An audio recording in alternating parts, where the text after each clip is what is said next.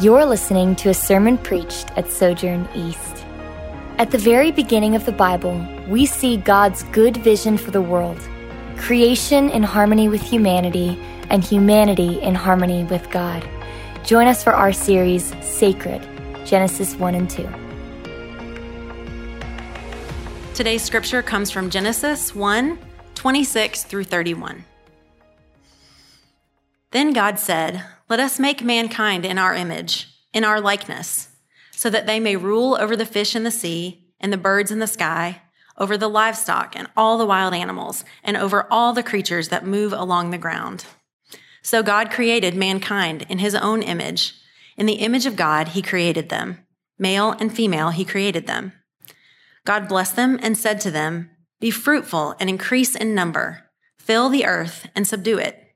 Rule over the fish in the sea and the birds in the sky, and over every living creature that moves on the ground. Then God said, I give you every seed bearing plant on the face of the whole earth, and every tree that has fruit with seed in it. They will be yours for food. And to all the beasts of the earth, and all the birds in the sky, and all the creatures that move along the ground Everything that has the breath of life in it, I give every green plant for food. And it was so. God saw all that he had made, and it was very good. And there was evening and there was morning, the sixth day. This is the word of the Lord. You may be seated. Well, good morning. Peace be with you. If you're visiting with us today, my name is Kevin. I'm one of the pastors here. I want to thank you for joining us. And before we jump into today's message, I'd like to say a word of prayer invite you to join me in that. Father, we thank you for the gift of gathering together to open your word, to be reminded of what's true. There's so much information in our day, so many things that we're hearing all the time, so much that we're processing and we get caught up with and kind of wrapped up in. So pray this morning for myself, for all of us. As we open your word, knowing your spirit is at work in our midst, Pray that we might be recentered, regrounded in the truth, that you would bring conviction where we need it, that you bring comfort where we're discouraged, that you'd give us courage to walk in obedience and righteousness, to seek after you, to, to live out your, your will on this earth. And I pray for us more than anything that we would leave here knowing you better, seeing, seeing you more clearly, how good, gracious, and generous you are. We ask all of this in Christ's name. Amen. Recently, uh, a friend and I, we had a chance to get out of town for about 36 hours to a lake house in Tennessee. And it's a great lake house. And while we were there, we had access to uh, this really, really nice boat. And of course, the weather was, it's like the best day of the year. It was 75 and just a cool breeze. And so we get out on the boat about 11 a.m., sun shining, and this boat's got this awesome kind of speaker system that you connect with Bluetooth. And so we hook up Bluetooth and get on Spotify, which is amazing. You know, if you've ever used our Apple Music, like, what do you want to listen to? Because we can listen to anything that's ever been recorded. It's right here on our phones. We put on some good tunes. We're cruising on the lake, and we come up to this giant dam that people built to make the actual lake. And it's just kind of the, the way I'm wired, where we're sitting there looking at the dam, and my mind instantly goes to how did they actually build that thing? Like, how do you build a dam? You know, because you can't just, there's water going through. Like, how do they reroute the water? Do they build another dam? And then, is, how do you do this? So I just got my phone out and Googled, how do you build a dam? I watched a YouTube video that was about 30 seconds long. I feel like I could build one after watching that video. And then I'm like, well, how old is this dam? And Go to Wikipedia. It's built in 1936. And I don't know why, it just kind of struck me like how old it was. That that dam's origins are closer to the Civil War than they are to us today. And so as we're sitting there on this nice boat, looking at the dam, listening to music, I, I just had one of these moments like humanity is amazing. Human beings are amazing. Like the to, who looked at this landscape and said, you know what, if we built a giant concrete wall here, we could have a lake? And then they went and did it. Who, who thought, like, we could shoot up satellites and they can circle the globe. We can build these towers and cell data and everything else. I mean, if you ever had that kind of a moment where you're like, humanity is pretty cool. Maybe it's you go visit the Hoover Dam. You're like, this is an impressive feat. Or you drive across the Golden Gate Bridge, or maybe it's just, you know, you you see, even if you're not there in person, just the pictures of those man-made islands in Dubai in the shape of a palm tree, where it's like, let's just dump sand over and over again. And eventually we're gonna have an island here. Who thought of that? It's just a plane flying overhead. You think about all that humanity's done satellites or skyscrapers or, or SpaceX. Have you seen these videos of SpaceX where they land their rocket boosters vertically on barges in the ocean. If you haven't seen it, it's incredible. I mean, they've failed a lot, but now they're succeeding. You think about what we've done in science and medicine pasteurization and penicillin, laparoscopic surgery, x rays, MRIs, CAT scans, chemotherapy, the COVID vaccine. You think about our daily lives. We have air conditioners. It's hot, not anymore. We turn a button on because humans figured out we can make it cold even when it's hot. How? I don't know, but it's amazing refrigerators. You think about the machines that we have that wash our dishes for us, robots we have that vacuum our carpet or now even mow our lawns. You think about Amazon Prime.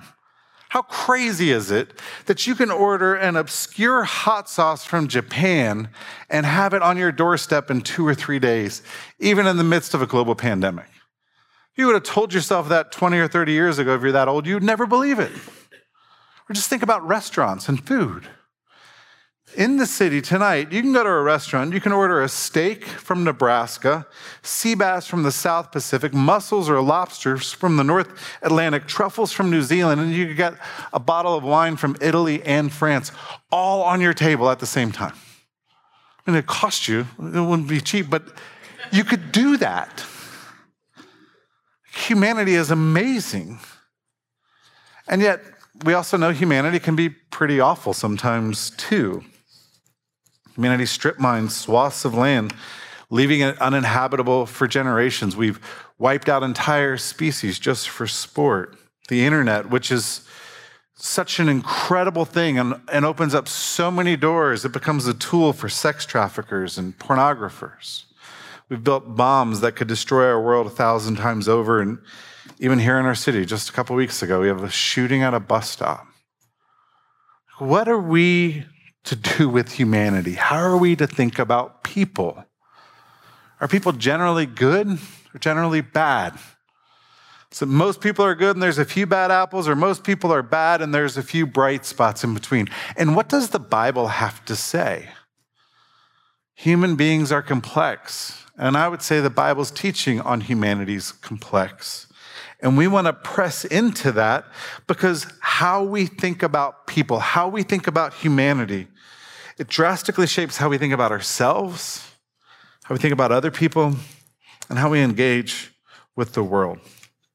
Now, I say all that because we're in a series that we've entitled Sacred, where we're exploring Genesis chapters one and two. And a huge part of the heart behind this series is there's such core central teachings, such foundational doctrines that Christians have held to for 2,000 years that have their roots in these two chapters. And our desire is to reclaim some of those because some of them have been lost. They've been taken for granted, assumed, neglected, or de emphasized. And I think that's been uh, to our detriment, not to our good.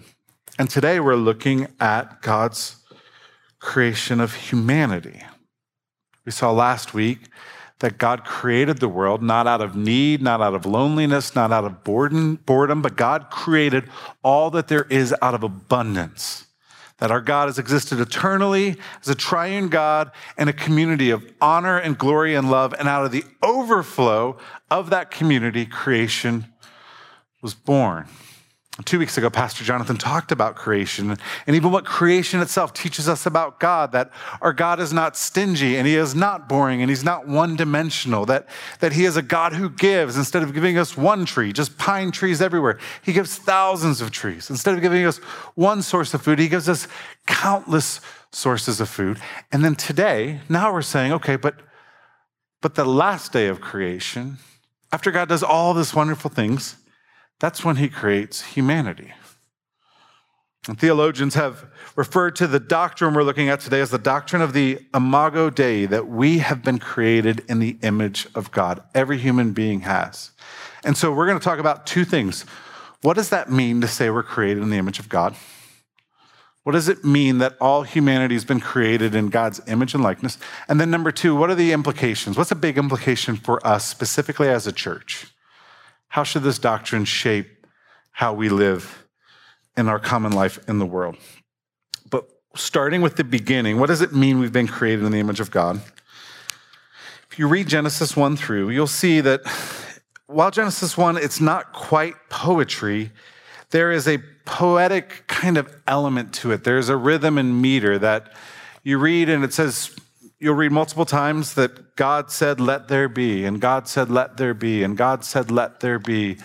And it's kind of got this flow. And then you get to the last day of creation, verse 26, and we're told, and then God said, Let us make signifying that something different's happening here than in the other days of creation. Let us make man in our image and our likeness. And we know that after creating humanity, that God, for the first time in Genesis, he declares that creation is very good. Up until then, you know, he's creating like the sun, the moon, the, the, water, the, the dry ground.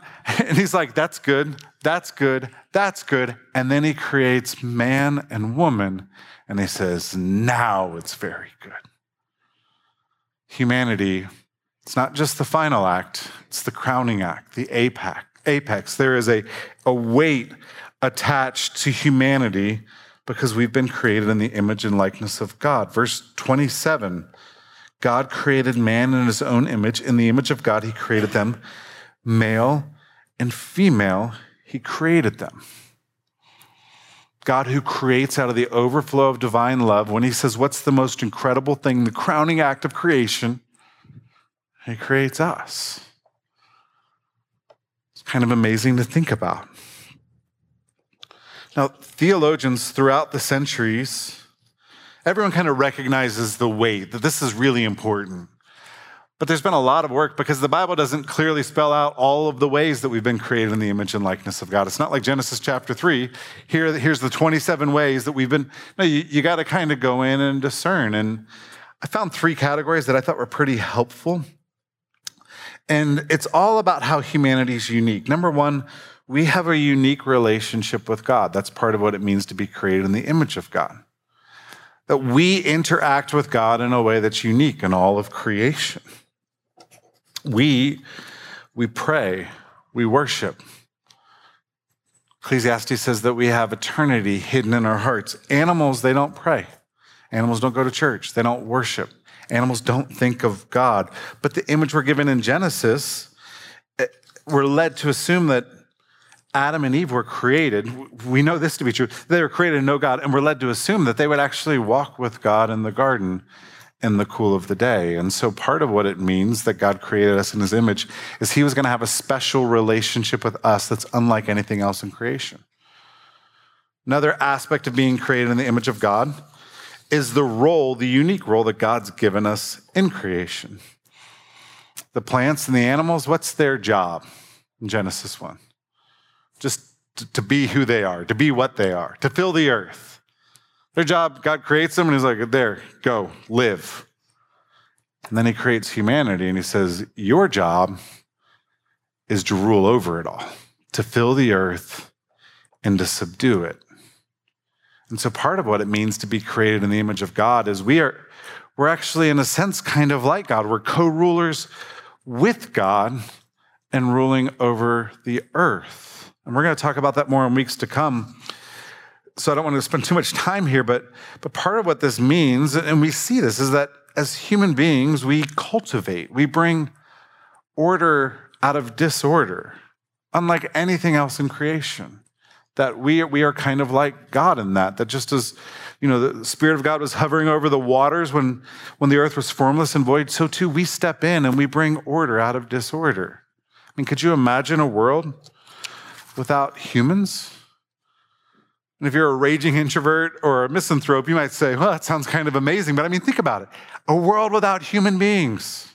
There'd be no gardens, no cities, no museums, no civilization, no culture. There'd still be some beauty, but it would be wild and we have a unique role in creation, a unique task given to us. And then the third way, third implication of what it means to be created in God image is that we've been designed uniquely. In a very real sense, we're like God. There's so many connections that we could point to, but just just as God creates, so too we create. We all have a creative side. There's no such thing as an uncreative person. It might look different for different people. We might create as we normally think of creativity, music or paintings or poetry, but you might crochet or cross stitch. You might program computers. You might build homes or remodel them or decorate or landscape. Maybe your creative, creativity has to do with food and you cook great meals. Or my personal creative gift is smoking meats. Like when you think about think about how creative that is. I'm just going to go on a tangent. This is probably self-indulgent. But someone at some point was like, hey, here's a piece of meat no one's going to eat because it's too tough. And then some brilliant human being said, you know what? If we cook it low and slow over some smoke, I bet it's going to taste amazing. And barbecue was born. Like, it's amazing to think human beings figured that out. We're creative. We create beauty. Birds, they might sing, but they don't write symphonies. You can put a, a paintbrush in an elephant's trunk and it might slap some paint onto a canvas. But there are no Rembrandts. We're creative. We're, we're, we have an intellectual capacity that's unique. We have a capacity for abstract thought, ideals, and hypotheticals. We have moral capacity. We have a deep sense of right and wrong that's been hardwired into us. We have laws that we agree upon and courts that adjudicate matters that we agree to live under. We, we have consciences that can nag at us. That's unique among human beings. You know, I, I have a dog. He's a big dog. He's a great dog. He's kind of like Olaf. Like he likes warm hugs and belly rubs and barbecue, actually, as it would happen. There's not an ounce of aggression in him. He's great. He's a great companion. He never complains really about anything. He's always happy to see me. Uh, the only downside of our dog is he is so big that if he walks up to our dining room table, he can just lay his head down on the table. Like he doesn't have to jump up at all, just perfect height. And when we do cook barbecue, if there's ribs on the table left unattended, they will not be there for long. He will take them and he will go eat them, and he's never apologized for it. Never once did he come back. You know, I know some of you are like, no, my dog will feel bad. We had an argument about this earlier. But no, they don't. They just feel bad if you yell at them and you scold them. They don't know why you're even yelling about them. And then they move on because they're like a goldfish in five minutes and they never think about it again. They're not laying in bed at night thinking, man, I've sinned against God and my owner. You know, have mercy on me. They're dogs, they're not moral beings. And yet we are. All of these things and more point to the reality that human beings have been created in the image of God. And this is why humanity can be so awesome, so amazing, and so wonderful. God's given us capacities like He has to an extent, and we can do wonderful, incredible things with those capacities. Now, as we all know, Genesis 1 and 2 is followed by Genesis 3. And we are created in the image of God. But in Genesis 3, we see humanity is not satisfied with being in the image of God and co ruling with God over creation. Humanity desires to become like God. And all of these tremendous capacities, they get distorted, they get misused and misdirected, they get used for wrong purposes. And so in Genesis 2, we see Adam uses his creative capacity to write the first song in human history that he sings about Eve. And then in Genesis 3, he uses his creative capacity to blame her for his sin. Genesis 4, Cain works the soil. Abel tends the livestock, using that, that desire or that, that God given wiring to rule over the earth. They do that. And then Cain, he brings an offering that's not pleasing to the Lord. Then what does he do? He deceives his brother. He uses his creativity to trick his brother. He says, Let's go out into the field. I don't know, like, let's go kick the soccer ball. Abel, and they go out into the field, and then he murders him. And then God comes and asks him, and he lies. You know, animals don't lie.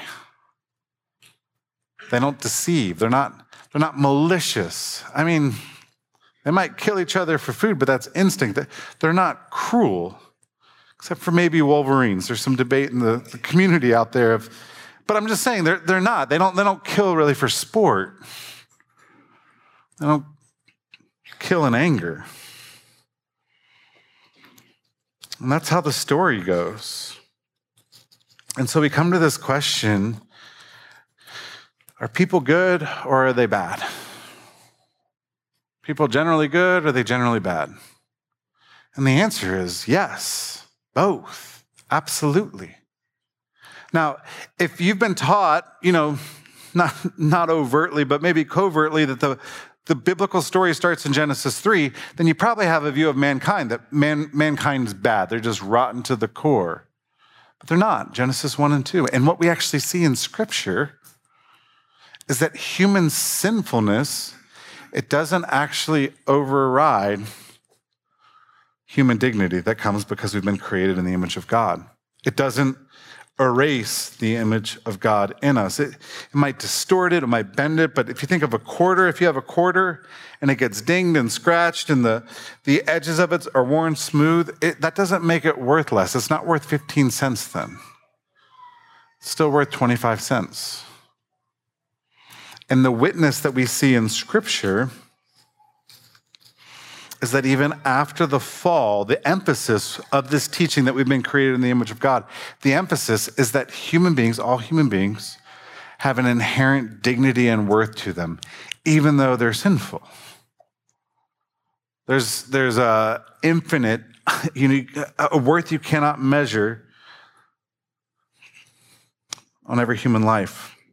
See this probably most clearly in Genesis 9 after the fall, after the flood, God's talking to Noah and he's instructing him on how they're going to live and live differently in the world. And he says to Noah, Whoever sheds human blood, by humans shall their blood be shed. For in the image of God has God made mankind.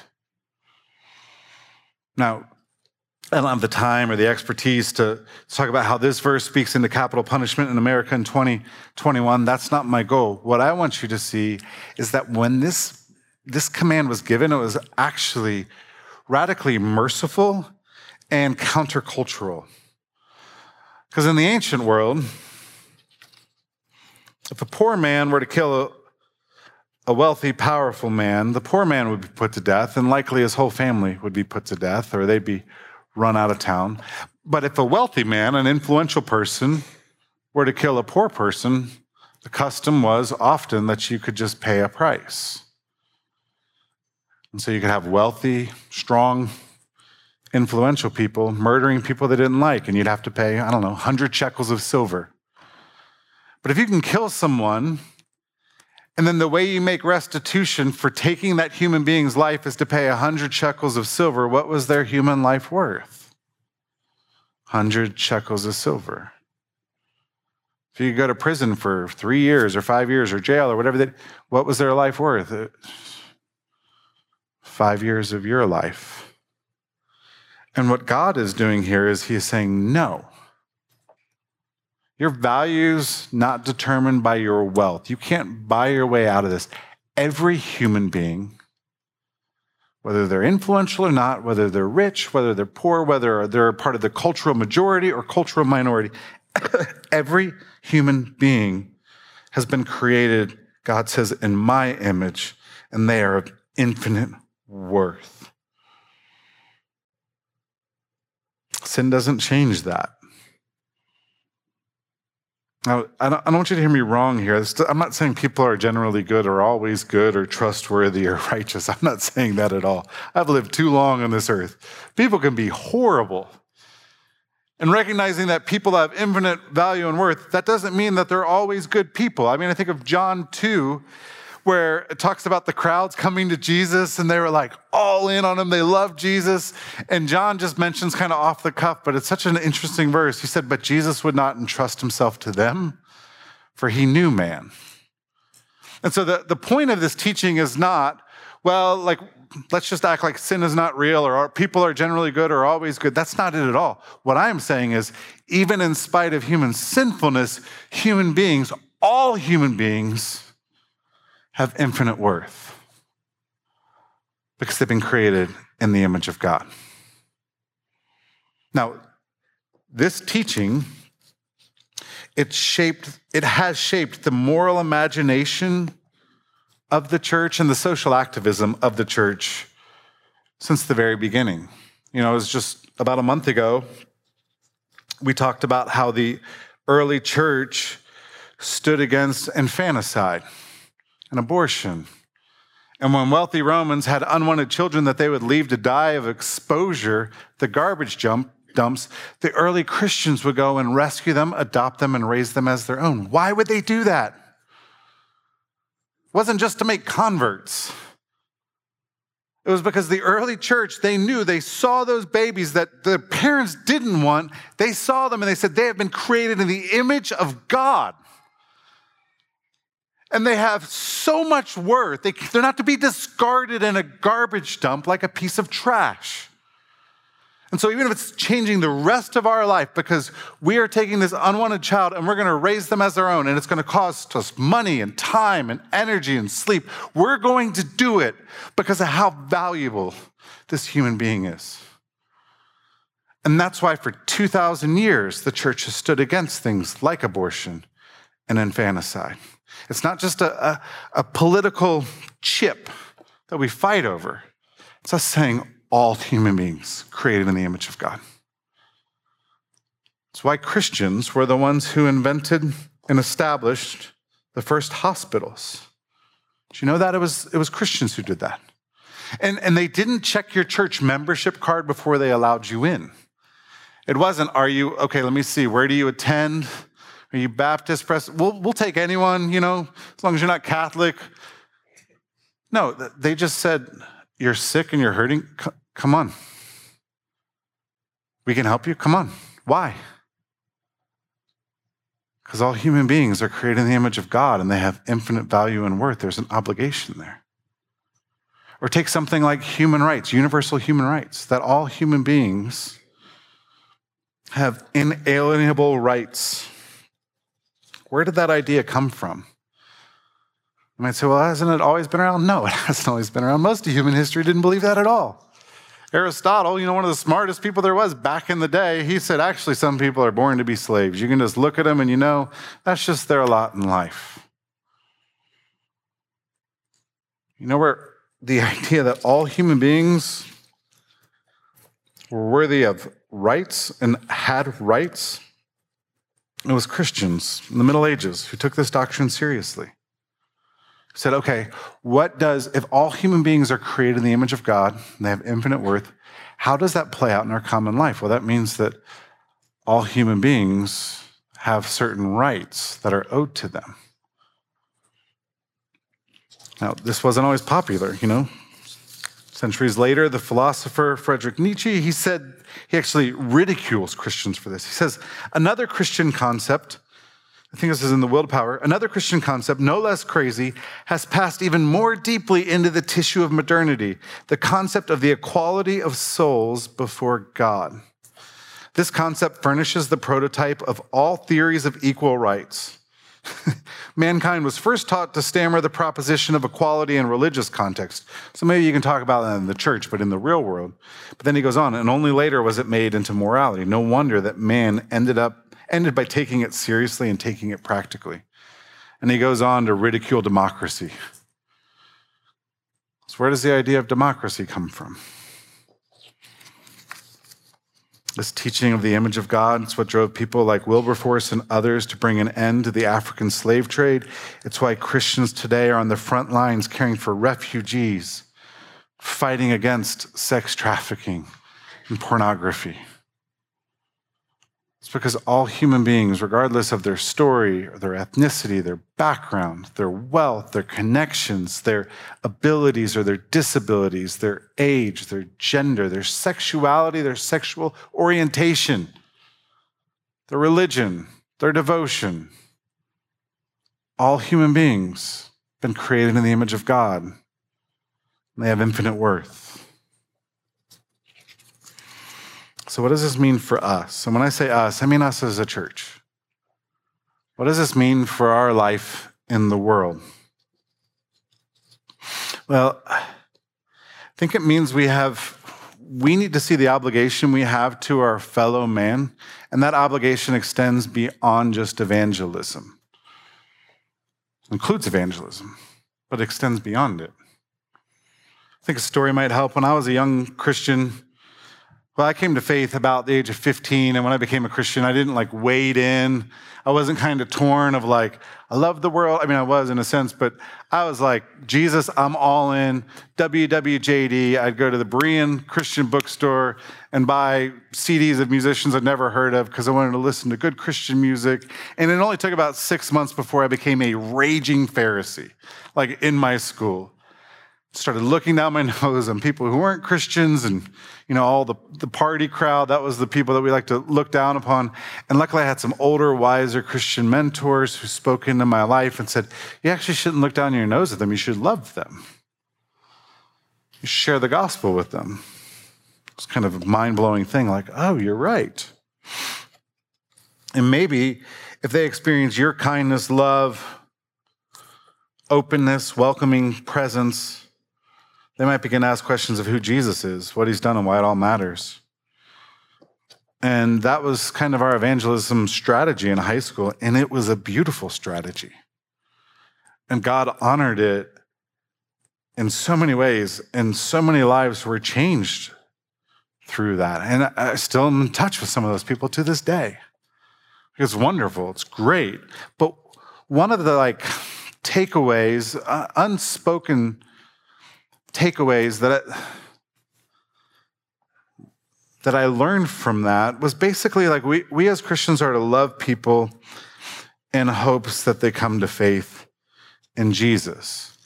And that's certainly true. It's certainly true. But our obligation to our fellow man is not contingent upon their prospect of becoming a Christian. We can't just say, well, if, if they reject the gospel or we don't see any way forward, then we, we don't have any obligation to them anymore. Our duty to other people is bound up in the reality that they were created in the image of God. And I, I don't want you to hear me wrong here. I'm not, I want to see everyone enter into a life changing relationship with God. But our duty doesn't end with evangelism. There's an obligation of how we see people and treat people that extends beyond it and extends beyond what they believe or they don't believe. This, this is wrapped up in the very essence of what, what the gospel is. You see, the gospel of Jesus Christ, the good news of Jesus, is not that Jesus just came to save us from hell. It is that, but it's so much more. What did Jesus say when he came to the earth? How did he begin his ministry? Repent, don't go to hell. No, what did he say? Repent. The kingdom of God is at hand. The reign and rule of God is here with me. All that has been distorted and broken through the fall, I am coming to undo that distortion, that brokenness, and I'm coming to show you and model the way of what life under God's rule and reign is. And if God created everyone in his image and said all people have worth and value, that means we need to treat them like that. And what did we see Jesus do? Exactly that. He's the image of the invisible God. And when he came to earth, what did he do? Who did he hang out with? Man, everybody, right?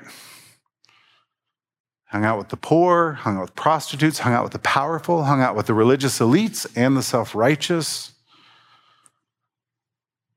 He actually made concerted efforts and went out of his way to care for the people that everyone else had been, everyone else had kind of written out of the human society and the human story. People with disabilities or diseases, leprosy, or people who were demon possessed. And Jesus stepped in and healed them. And he set them free and he loved them. He didn't disregard people because of their weaknesses or their religious heritage. Jesus moved towards humanity. Reminds me of Jonah, book of Jonah. If you've never read Jonah, God says, Jonah, I want you to go and preach to the Ninevites, and Jonah, you know, bolts in the other direction. And there's this whole thing, the fish, all of that. And then you get to chapter three, he preaches to the Ninevites and they turn. They were a wicked people and they turn to God. And then Jonah gets really mad at the beginning of chapter four, like, I knew this is what would happen. You're always so merciful and compassionate. I knew you'd forgive them. And they are horrible people. And there's this thing with a plan. And then at the very end, God says, like, do you, do you have a reason to really be mad with me, Jonah? And it's this wonderful picture of God's heart. He said, Should I not be concerned about that great city, Nineveh, which is like Vegas, right? That great city. And he says, there, There's 120,000 people there and many cattle. I love that line. There's 120 souls there, people created in my image and, and cattle that I created. It actually shows God's heart that He actually loves the world He created too, and He's concerned with it. And so I wonder what that would mean for us if we started to see this isn't a call away from evangelism or to de emphasize sharing the gospel with the world. It's actually a call to live more robustly, more fully into the kingdom of God and to see the world with the eyes that Jesus, through the eyes of Jesus. Because when you begin to see people for who they truly are, they're sinful, they're broken, they're fallen, yes, but at the very bottom, people created in the image of God, it, it changes you. It changes how you approach the world. It, it changes how you think about people and talk about people. It becomes a basis for loving people. Like, what's the basis for human love, for the great commandment to love our neighbor? Why are we called to love our neighbors? What's the motivation in the Good Samaritan, parable of the Good Samaritan? It's not that at the end the, the gospel gets shared with him, which would be great if it was, but that's not, it's, it's, you cared, you treated him, you loved him as your neighbor. John Calvin, if you're familiar with him, he was a brilliant theologian, but he's pretty buttoned up, pretty stern guy. He's not someone that I think would be warm or fun at parties necessarily, but he's brilliant. He actually he went to this doctrine and he wrote this, and I found it so fascinating. He talks about how this reality should shape how we interact and engage with the world. He says this the Lord instructs us to good to do good to all people throughout the entire world many of whom are unworthy of such good if judged by their own merit. If you were to look at them, you'll say, they are not worth my time. Calvin says, but scripture comes to our rescue with the best of reasons for doing good to all people. It teaches us not to regard others according to their own merits, but to consider in them the image of God to which we owe both honor and love. So he's saying this changes how you think of the world and you see the world and you see people. And then he continues in this very Calvinist, Calvinistic way, like with his typical charm. He says, Suppose that person is contemptible and worthless. The Lord, however, shows him to be one whom he has condescended, who God has decided to decorate with his own image. Supposing a man not only deserves nothing good from you, but he has also provoked you with injustices and injuries. Even this is not a cause for you to stop embracing him with affection and fulfilling your duties of love to him. I love how he ends it. We must be sure not to dwell on the wickedness of men, but rather to consider the image of God in them. That image, concealing and obliterating their shortcomings, entices us by its beauty and dignity to love and welcome them. So, bringing this to a close, how would your life be different if that's how you saw human beings?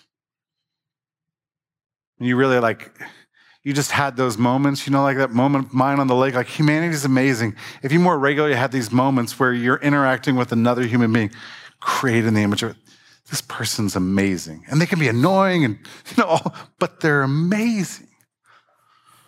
Like, how would it, I think we can go big. Like, how would this shape our politics? We talked about abortion. Certainly shape how we think about people who are really hurting and suffering and not telling you shape who you vote for necessarily, but it should, should influence how we think about social policy, I think. But a lot of times that's where we stop with it. We stop up there and like we we vote like once a year maybe. Best. What would it look like to actually bring this teaching into our lives, like our everyday lives? Into our relationships? In James 3, James says we shouldn't curse people with, your, with our words because people have been created in the image of God. I wonder how it would shape our, our speech and how we talk about people, people we know, or maybe, you know, national figures, the words we use to describe them. Or maybe this would be a good exercise. Think of the most difficult person for you in life, or the most difficult people. The people that, when you see you're like, oh gosh, I don't know what to do here. Uh, I would rather not interact with them at this moment. How might this teaching change your view of them? Maybe it's a broken relationship. Maybe it's people you've kind of dismissed. Maybe it's forgiveness that you need to extend. I just I wonder what the Lord might be inviting you to. I could give you so many more illustrations or applications. I don't want to. I, I want you to just sit with that. What if every human being was created in the image of God and they have infinite worth? How would that change your relationships?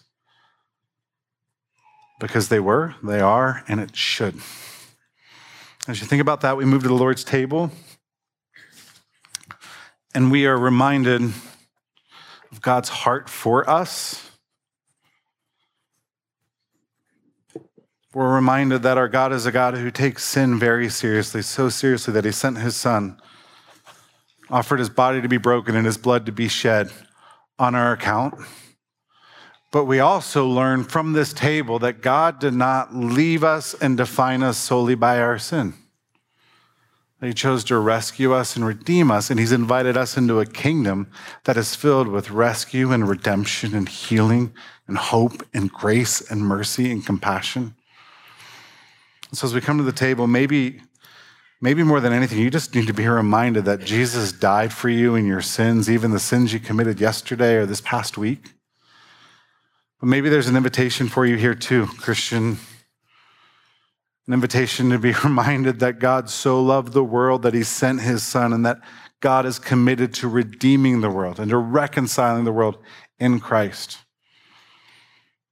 And maybe that needs to work itself out in the ordinary moments of your day. If you're here and you're a Christian, we encourage you to take part in the Lord's Supper. We have the little cups because of COVID. There's, they're out in the hall. We brought some into the auditorium. If you forgot to grab one, you can go grab one and take part. If you're here and you're not a Christian, we ask that you not take part in this meal, but instead you take part in God who created you in love and who sent his son to die for you. And it was calling you to repentance and to love and to trust and to follow him. Let's pray. I'm Kevin Jamison, lead pastor at Sojourn East. Thanks for listening. For more sermons, info about our church, and ways you can support the ministry of Sojourn East, visit sojournchurch.com/east.